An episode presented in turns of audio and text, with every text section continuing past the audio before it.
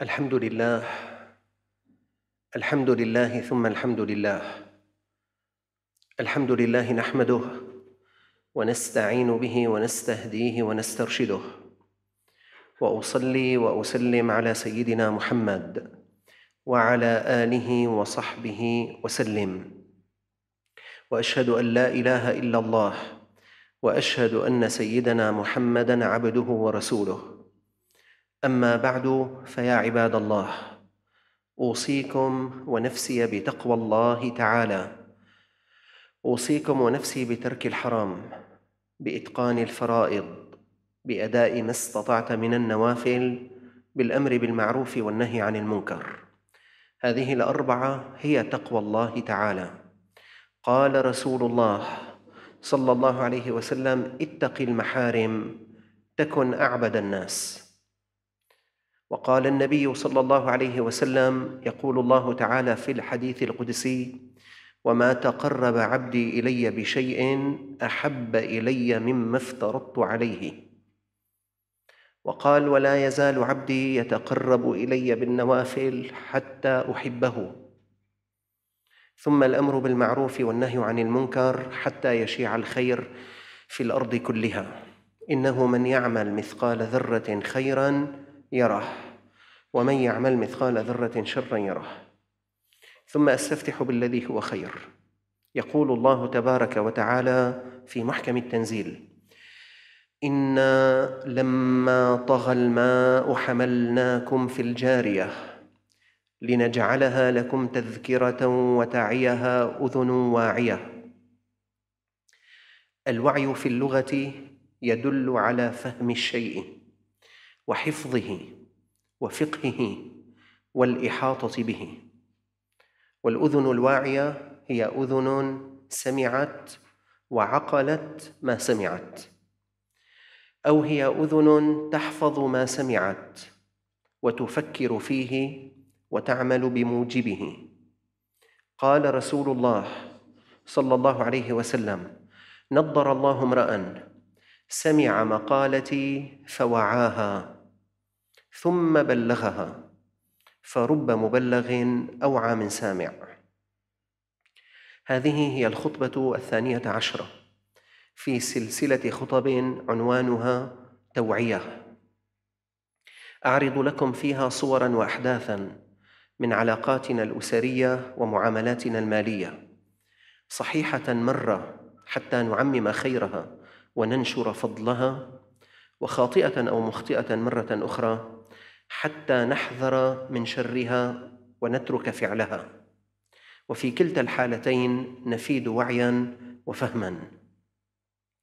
يحب الاسلام ان يتحلى ابناؤه بالعلم وان يتزينوا بالفهم وان يتجملوا بالحكمه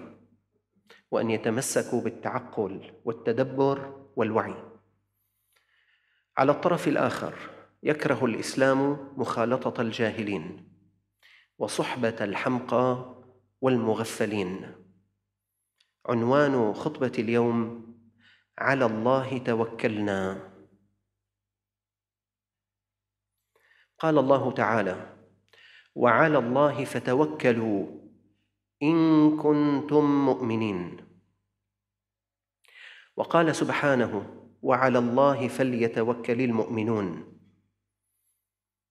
وقال جل من قائل ومن يتوكل على الله فهو حسبه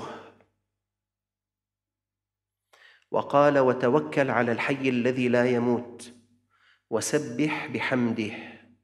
وكفى به بذنوب عباده خبيرا في شدائد الحياه واضطرابها ومع تتابع الازمات والامها يجد المرء نفسه احوج ما يكون لان يقول على الله توكلنا عندما يتنفس الصبح وفيه غصه الترقب وعندما ينسدل الليل على رجفه التخوف يجد المرء نفسه احوج ما يكون لان يقول على الله توكلنا عندما تقل ذات اليد وتكثر هموم الغد وتتتابع المحن بلا احصاء ولا عد يجد المرء نفسه احوج ما يكون لان يقول على الله توكلنا روح الايمان وسره افراد الله تعالى بالمحبه والاجلال وما يتفرع عن ذلك من التوكل والرغبه والرهبه روح الايمان سر الايمان ان تفرد الله تعالى بالمحبه وبالاجلال ويتفرع عن ذلك التوكل والرغبه والرهبه فلا يتوكل المؤمن الا عليه فيطمئن ولا يرغب الا اليه فلا يذل ولا يرهب الا منه فلا يهون ولا يستعين الا به ولا يلتجئ الا اليه ولا يسجد الا له من اعتمد على ماله قل ومن اعتمد على علمه ضل ومن اعتمد على جاهه ذل ومن اعتمد على بشر كل ومن اعتمد على الله فلا قل ولا ذل ولا ضل ولا كل ومن يتوكل على الله فهو حسبه ان الله بالغ امره قد جعل الله لكل شيء قدرا سباح عالمي حائز على لقب بطل كأس العالم لمسافة 25 كيلومترا مات غرقا في البحر في أحد السباقات بطل العالم في السباحة 25 كيلومتر في البحر مات غرقا في البحر يقول المنقذون بدأنا في عملية البحث وانتشرت فرق الإنقاذ في منطقة السباق فلم يعثر على السباح ونزلت الضفادع البشرية إلى الأعماق وبعدما يقرب من الساعة تم انتشال الجثمان كتبوا كلمة وسط ذهول الجميع الناس المراقبون السباحون المنقذون كلهم مذهولون غرق بطل العالم في السباحه فاحذر ان تتكل على خبرتك فهناك من هو اخبر منك وقد هلك وكن ممن يتوكلون على الله وحده لتسلم في العسر واليسر وفي الشده والراحه كريستوفر ريف هذا ممثل أمريكي مثل دور السوبرمان وكان في تمثيله ينقذ العشرات والمئات من البشر من ورطات وعصابات وسجون ونحوها يظهر بأن الممثل صدق أنه السوبرمان الإنسان الكامل يحتاجه الجميع وهو لا يحتاج أحد وفي يوم وفي أثناء تدريبه على الحصان سقط فدقت رقبته وأصيب بشلل كامل وظل مقعدا على كرسي متحرك إلى جانبه جهاز تهوية محمول لأنه لم يكن بوسعه التنفس من دون مساعدة من عام 1995 إلى عام 2003 أي لمدة ثمان سنوات بقي الأطباء والمعالجون والمشافي تحاول في أن تعيد إليه الحركة في عام 2003 تمكنوا وتمكن أن يستعيد حركة أصابع يده اليسار ورجله فقط ثمان سنوات حتى بس حرك الأصابع كتبت بعض الصحف كريستوفر ريف سوبرمان انقذ الكثيرين لكنه لم يستطع ان ينقذ نفسه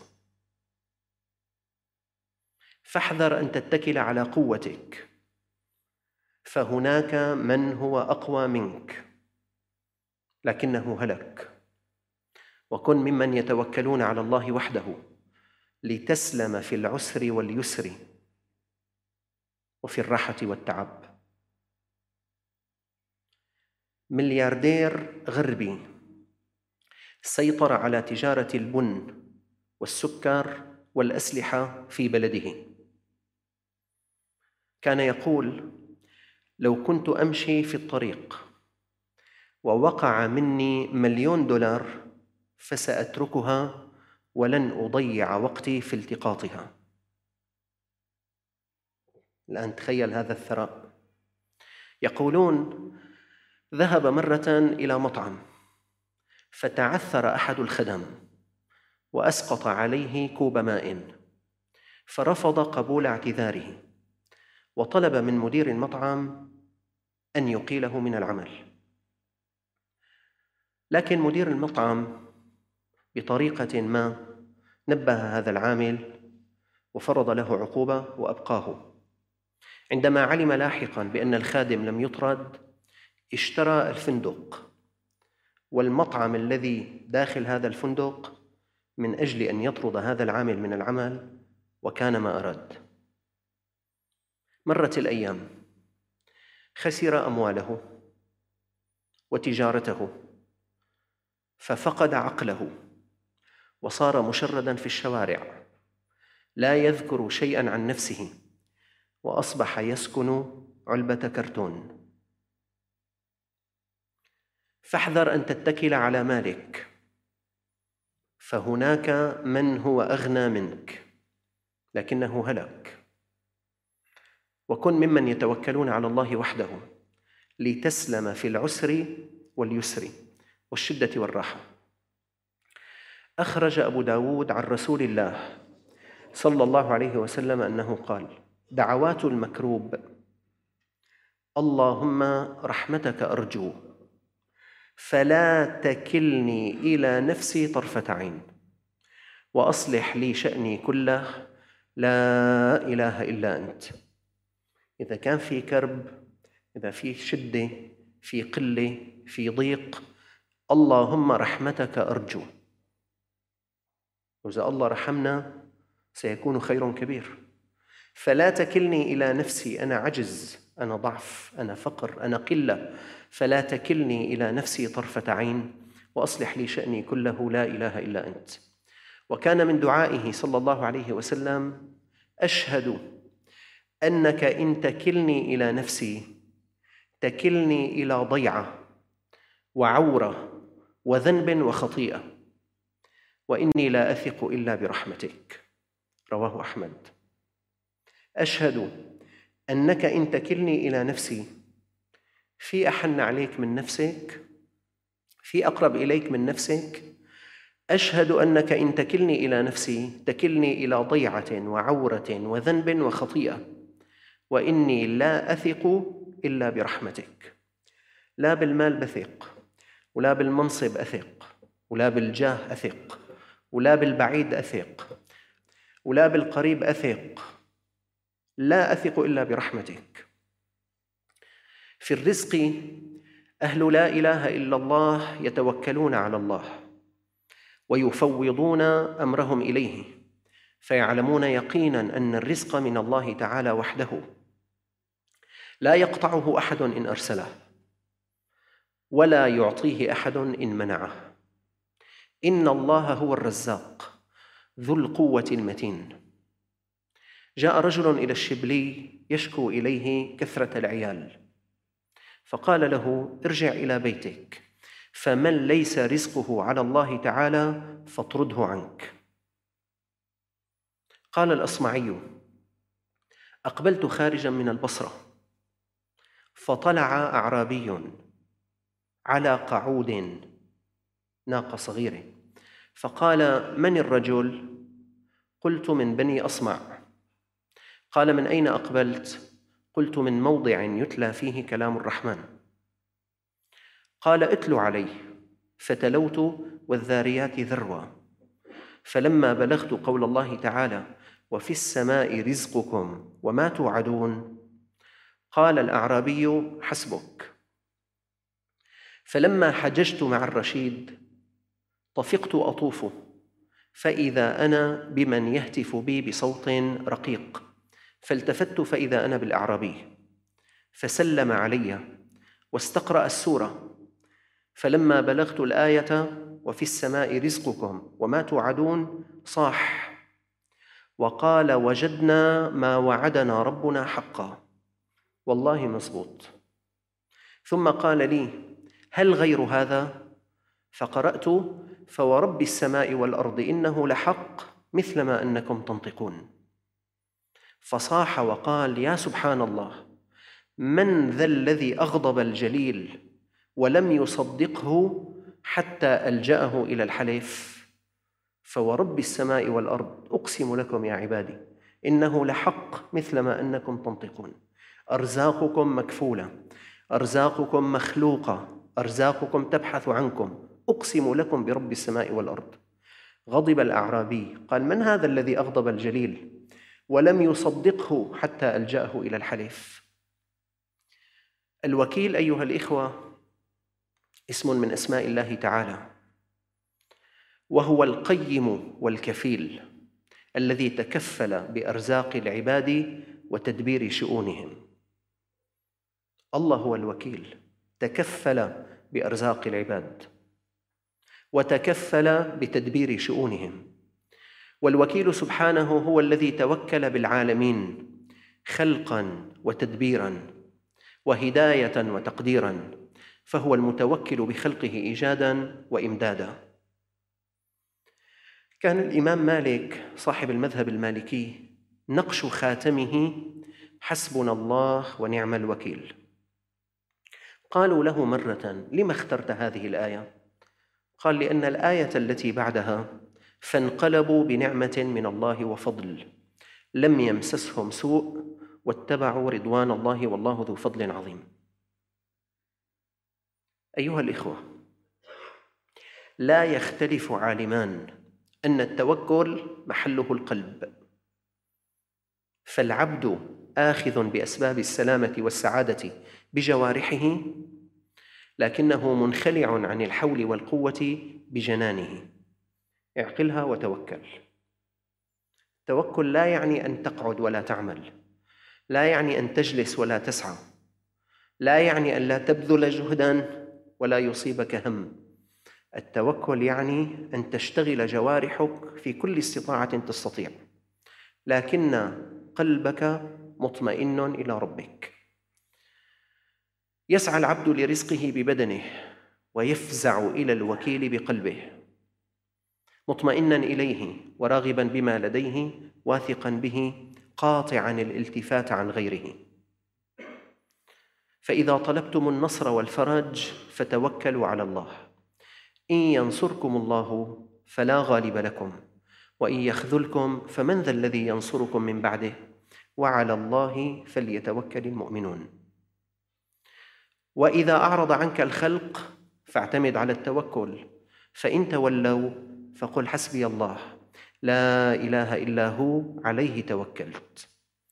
واذا وصلت قوافل القضاء فاستقبلها بالتوكل قل لن يصيبنا الا ما كتب الله لنا هو مولانا وعلى الله فليتوكل المؤمنون واذا خشيت باس الشيطان فلا تلتجئ الا الى التوكل انه ليس له سلطان على الذين امنوا وعلى ربهم يتوكلون وان شئت ان تنال محبه الله فانزل اولا في مقام التوكل فتوكل على الله ان الله يحب المتوكلين فاذا تحققت بالتوكل وبتفويض الامر لله تعالى فقد تحققت بلا اله الا الله قال الله تعالى الله لا اله الا هو وعلى الله فليتوكل المؤمنون اقول قولي هذا واستغفر الله العظيم لي ولكم فيا فوز المستغفرين استغفر الله